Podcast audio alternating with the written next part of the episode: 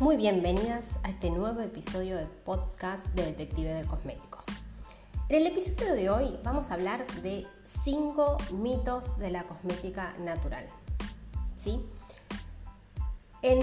está en auge total la cosmética natural, en mi opinión particular llegó para quedarse. Eh, cuando buscamos productos amigables con el medio ambiente, estamos hablando de cosmética natural, ya sea que lo podemos comprar en alguna farmacia o en algún almacén naturista. En este episodio vamos a hablar de 5 mitos de la cosmética natural. Por supuesto que pueden descargarse en, mi página web www.detectivedecosméticos.com en la página recursos gratuitos Allí se van a descargar un ebook que tiene en cuenta los 10 mitos de la cosmética natural. Hoy vamos a hablar de los primeros 5. El mito número 1 lo puse en primer lugar porque claramente soy química y es libre de químicos.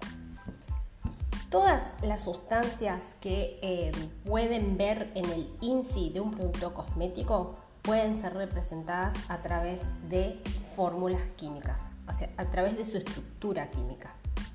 Desde el agua, la vitamina E, los aceites vegetales y todo lo que los parabenos o todo lo que puedan encontrar en un INSI de algún producto cosmético. En general, todo.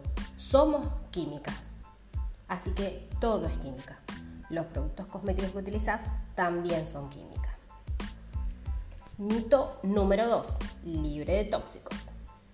Bien, acá me detengo un poquito porque si hablamos de productos cosméticos que están elaborados en, instituciones habilitadas, o sea, en laboratorios habilitados que cumplen reglamentaciones, ya sea de Argentina, ADMAT, en Brasil su respectiva reglamentación, en Estados Unidos la suya, en la Comunidad Europea la suya, estas reglamentaciones ya tienen contemplado productos que deben usarse con determinadas concentraciones en los cosméticos, en materias primas más específicamente.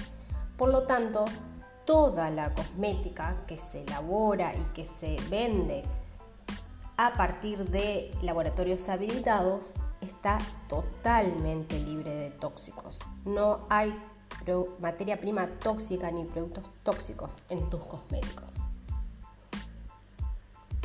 El mito número 3 es el gran claim de la cosmética natural que habla de no testeado en animales o cruelty free. Bien, acá lo que tenemos que tener en cuenta es que para tener este claim, la materia prima y el producto no debe haber sido testeado en animales. ¿Sí? Para que el producto pueda llevar el claim no testeado en animales, su materia prima y el producto final no deben haber sido testeado en animales. Respecto al gran mito de, los, eh, de, de la cosmética natural libre de parabenos.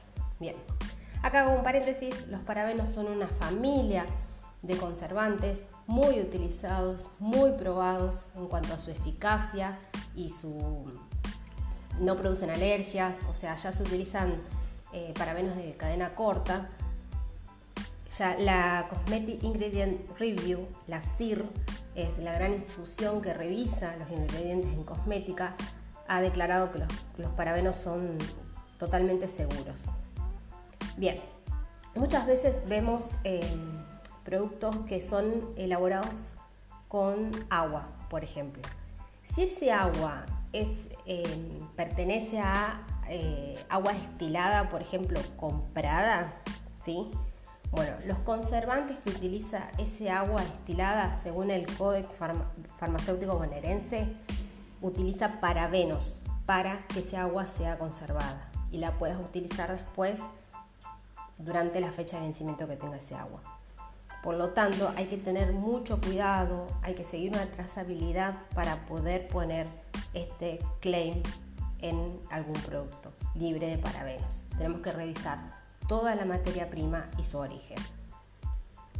Y para cerrar, otro de los mitos de la cosmética natural son los jabones artesanales hechos, en materia, con, hechos con materia prima comprada en ferretería.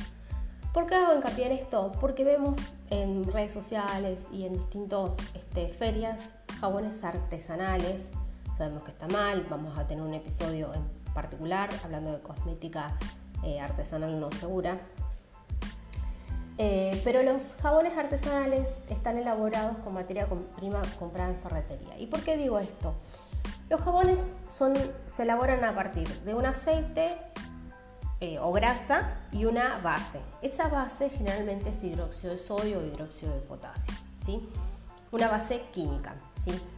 El hidróxido de sodio y el hidróxido de potasio eh, tienen ciertas restricciones para ser comprados en lugares donde vendan insumos para, para farmacéuticas, para industrias eh, cosmética para laboratorios. están restringidos por la CEDRONAR, ¿sí? que es la Secretaría de Políticas Integrales sobre Drogas de la Nación Argentina. Em, por lo tanto, aquellas personas que elaboran jabones a partir de una grasa y una base, esa base la van a conseguir en ferreterías. ¿Por qué? Porque el hidróxido de sodio es el gran conocido como destapacañerías. ¿sí? Así que estarías poniéndote en la piel y limpiándote la piel un jabón elaborado con un aceite de grasa y una base de dudosa procedencia, que no fue pensada para que la utilices como materia prima para realizar un cosmético que después va a ir en tu piel. ¿Sí? Bueno, espero que les haya aclarado un poco más sobre estos 5 mitos de la cosmética natural y que vayas a mi página www.detectivedecosméticos.com y puedas descargarte los recursos gratuitos en donde vas a encontrar 5 mitos más de la cosmética natural. Nos vemos.